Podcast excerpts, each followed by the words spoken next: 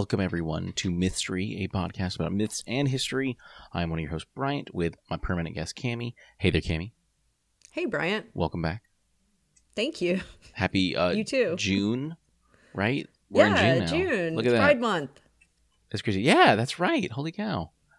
Well, Very um, excited. what a great way to uh, celebrate Pride Month by talking about um, the the the the satyr, the horniest being in the Greek and Roman lexicon. Right? That that's fitting.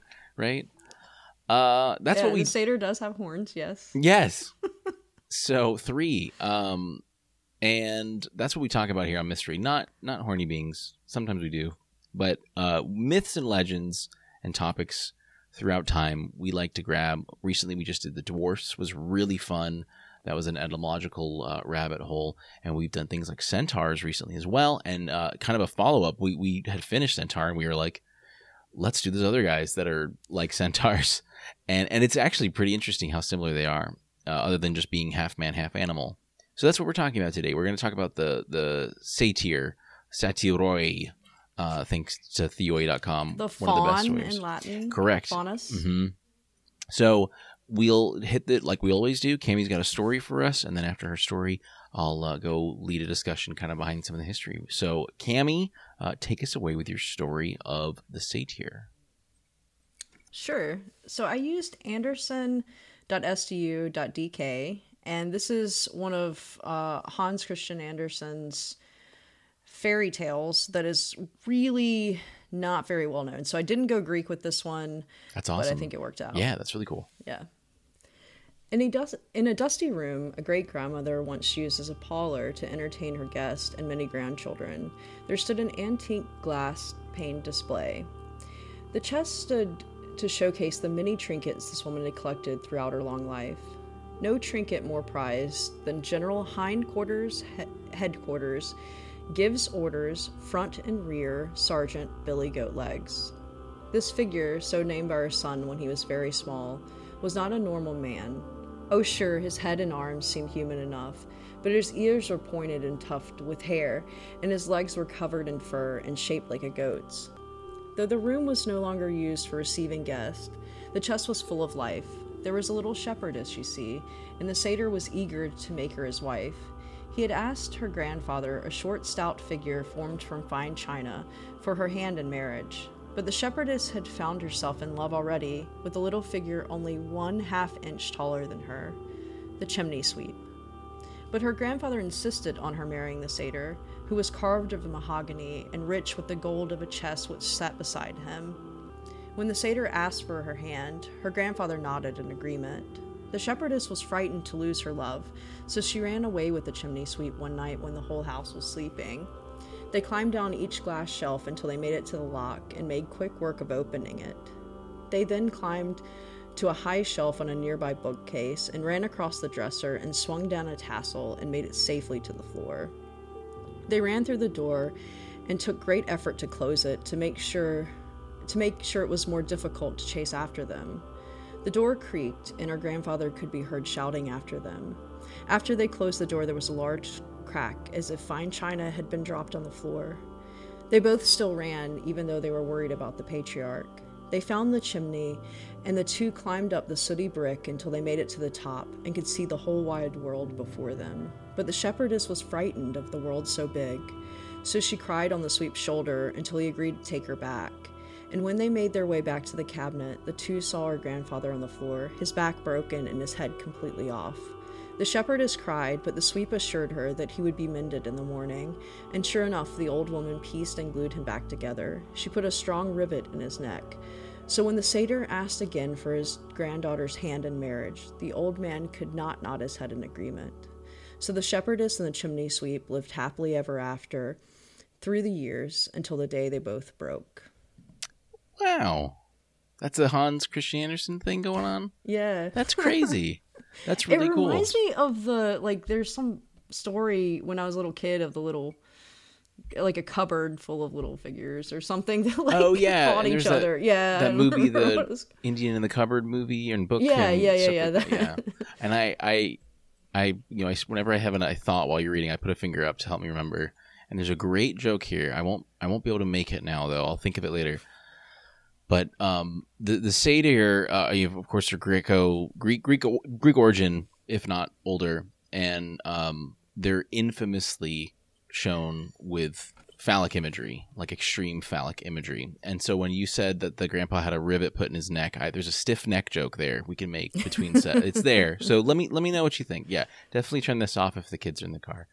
Um, not really. This, it, it, it's funny. I, I the sources I use theoi.com. We always praise them enough. Theoi.com, theoi.com. One of the best sources for like ancient Greek um, stuff. Uh, also Wikipedia and, and Edema, Etymonline. So I'm gonna I'm gonna hit the etym- um, etymology part first because I wanted to know if the word satire was connected to satyr because the, they're infamously or they're they're they're very famous for being infamous. They're they're they're really like they're tricksters, they're mischief makers, they're silly, if if not way worse. That's me being kind. And there there is actually a tiny bit. Um, so it comes from it, comes from French. It comes to English from French um, in the late 14th or 15th century, um, directly from the Latin satira, uh, satire, poetic medley. Early satura, mixed dish, dish filled with various kinds of fruits, or literally full dish, um, from the feminine satur or sated, um, from the PIE root sa to satisfy.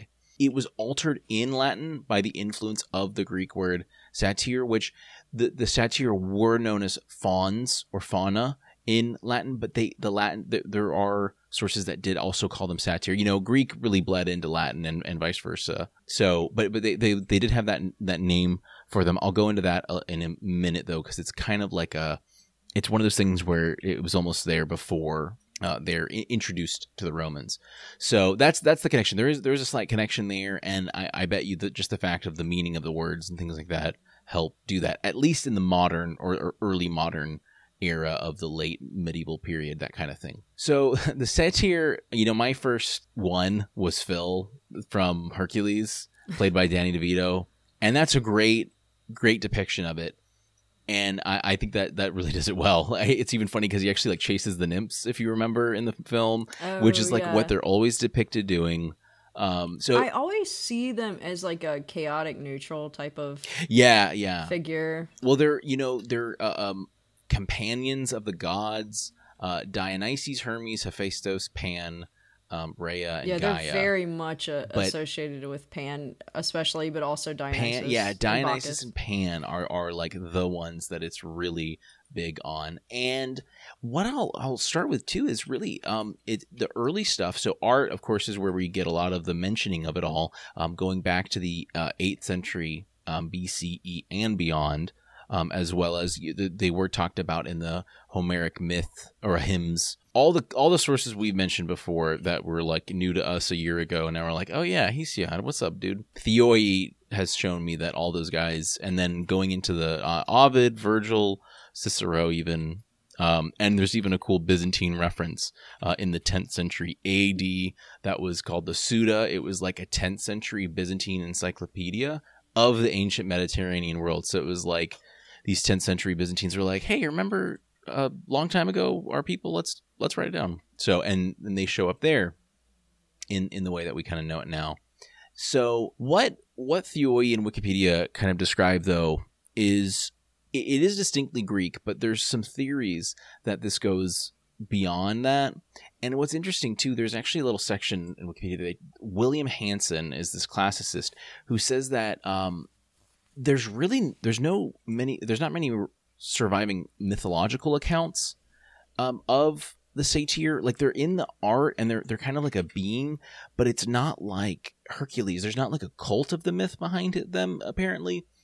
Theoi does mention there's a lot of satyr individuals that are mentioned in stories, and what's interesting is early satyr are actually more horse-like in a way, but they're they're they're bipedal beings, and they usually have the feet of a man, but they have like the ears of a horse. They have tails like horses, um, but they're that, and that's kind of it. Um, yeah, that's that's really it. I'm looking at uh, a fifth century BC um, dancing satyr um, uh, fr- that's in the British Museum. It's a like a vase thing, and it's it's a dude with a horse tail and then kind of like longer ears and no pants. And That's it. Uh, The the the the goat stuff kind of came later.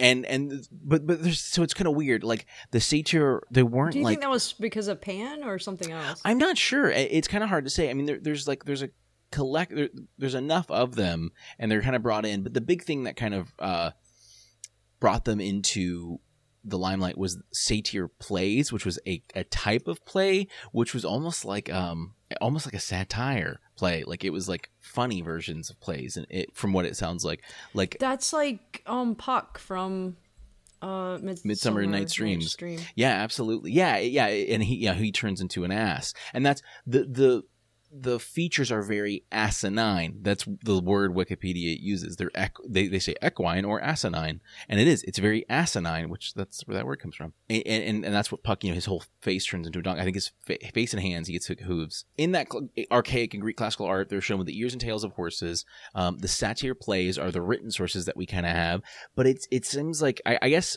it's kind of hard to say just without having like a, a big academic background in this what like this classicist means. But um like I'll, I'll kind of read a little bit off of what wikipedia says. Um uh, so different classical sources present conflicting accounts of their origins. Um, the classical greeks recognized the satyrs obviously couldn't uh, could not self-reproduce since there were no female satyrs mentioned um, but they seem to be unsure whether satyrs were mortal or immortal. This kind of reminds us of the centaur. The centaur the first centaur Chiron, who was born out of a kind of like a, a godly event, um, he didn't make more. It was weird. A cloud made more. Um, listen to that episode; it was really fun. So the, it's funny that you say that. Mm-hmm. So I called Candace a, a satyr, and um, she was like, "Wait, but aren't satyrs all boys?" And I was like, "No, no, no. Like in Roman mythology, like there's the faunus and the fauna. Yeah. It's like the male and female." And I was like, "Here, I'll find a picture." And like the only picture that I could find, the only depiction was a female satyr who had stolen two babies and was like running away with them. Oh, that's hilarious. It was so Jeez. funny. it's funny you say that because I, I you you've probably heard of. It's not used really anymore. Nymphomania, which is Mm-hmm. more hypersexuality is the term that's used now. Well, nymphomania is uh, the previous term for women. What would the men the male term be? Uh, the Satyriasis. Satyriasis. So that that just kind of shows you like the the you know the masculine feminine form of hypersexuality. It was it was nymphomania and satyriasis. Even though it was like it was really the satyrs that were yeah, I don't know. Anyway, another kind of origin here that I like. It kind of goes to um and and I'll, point Theoi and uh, Wikipedia mention that these uh, are I'll, I'll, Theoi, I'll quote, says that the Satyroi were rustic fertility spirits of the countryside and wilds. And so uh, Wikipedia also mentions that they're they're nature spirits, and there's a section on on Roman Roman nature spirits. And I, I remember I read um, the book or part of it. It was it was quite long. A book called Roma. Um, it is uh, by Stephen Saylor, and it is it's really long. It's really good. I listened to the first few hours on an audiobook, and it's kind of like um, let he he wants to tell the, the founding of Rome as if it were happening, and they talk about the numina, which are these spirits of of the land. Like there's the numina of the river and the numina of the dirt, you know, and that's what this is sort of. And there's also there's there is a story of how um, Jupiter.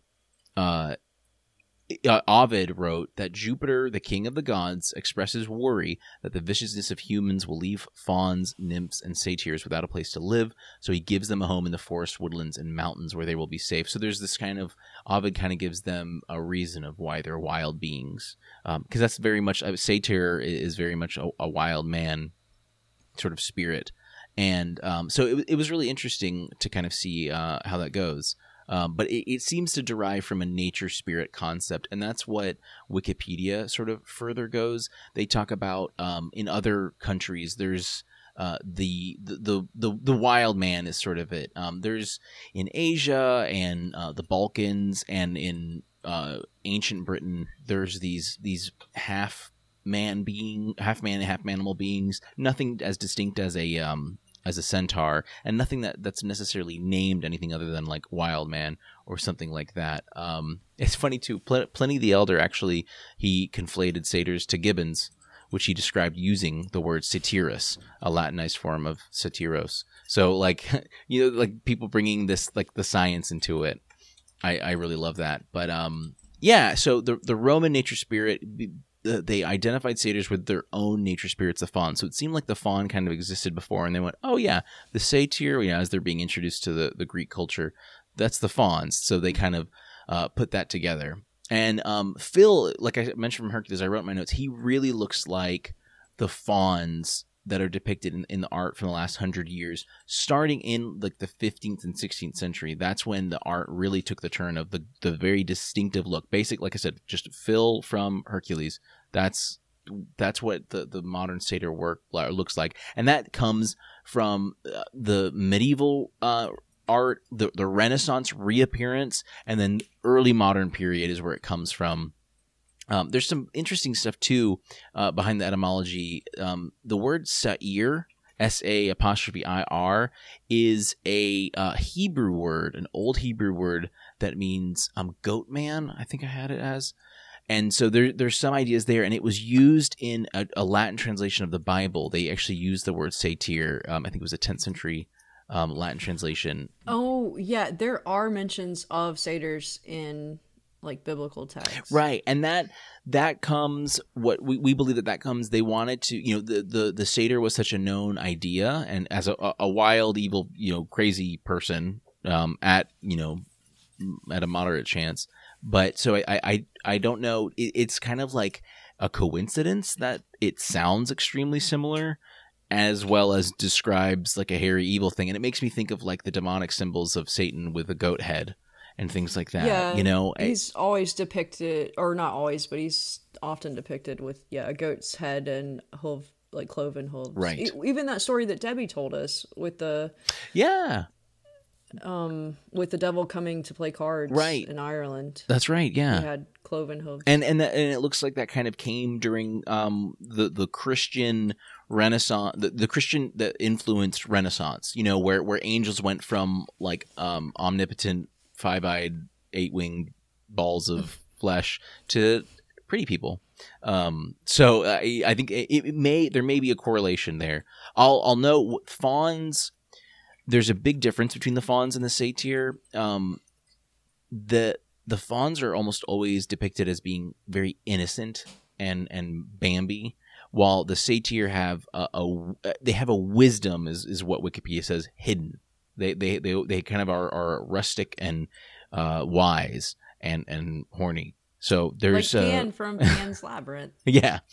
Um, so and but the fawns always have this this distinct kind of innocence to them, and there's a lot of art where they really are like very Cupid like, where it's like a baby goat, but they're not they're not babies. They're they're funk. They're doing their thing, whatever they got to do, fawn stuff. Um, so yeah, I I really enjoyed looking into this because it's it's got a lot more to it. Um, the oh yeah, he goat Seir he go. I found my little note that I had on it. Um, uh, the nature spirits is the big sort of thing here. Uh, human animal hybrids of equine or asinine features. It's actually um, old Sanskrit um, stories.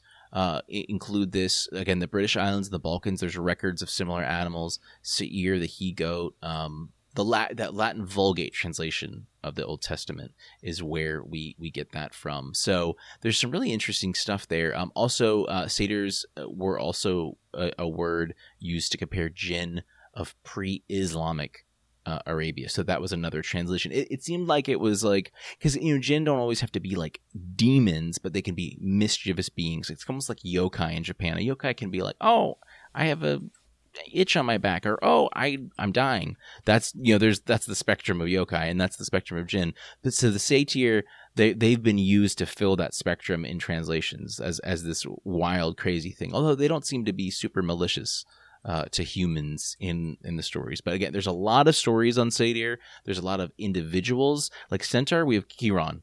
That's it. Satyrs there's a lot. Um there's a lot. There's specific guys that that uh, are specific companions to people like Pan and Dionysus and things like that. So really fun little uh, story there, though. Cami. I, I enjoyed hearing that, and it's it's amazing to see um, Hans Christian Andersen write something like that because there was a revival of the Greek stuff, and these these beings were really interesting. So it worked out really well. So great job as always. Thank you. You as well. So I think that covers it for today, everyone. Uh, we hope you enjoyed our satirical discussion. Would you like that? That's what I'm naming the episode. I don't. I gotta. I gotta try and find a thumbnail that's not gonna just have a giant phallus. Um, there, it's gonna be difficult because I'm. I had. I was like on the Theoi website and I was scrolling and I had to like back out because I could not have that talk with Kinley right now.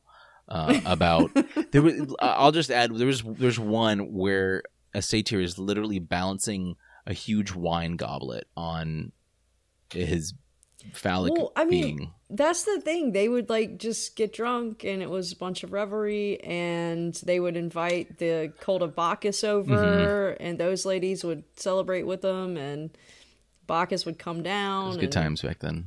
Yeah. Where did it all go, Cami? Where did we go wrong? Capitalism. yeah. Well, everyone, um, thanks for joining us. And uh, remember, you can reach out to us, mystery at gmail.com. Check out the link tree in the description below for all of our social media and things like that. Let us know if you have any topics you'd like us to discuss. Uh, I think that's it. Cami, thanks again. All right, everyone. We will see you next time.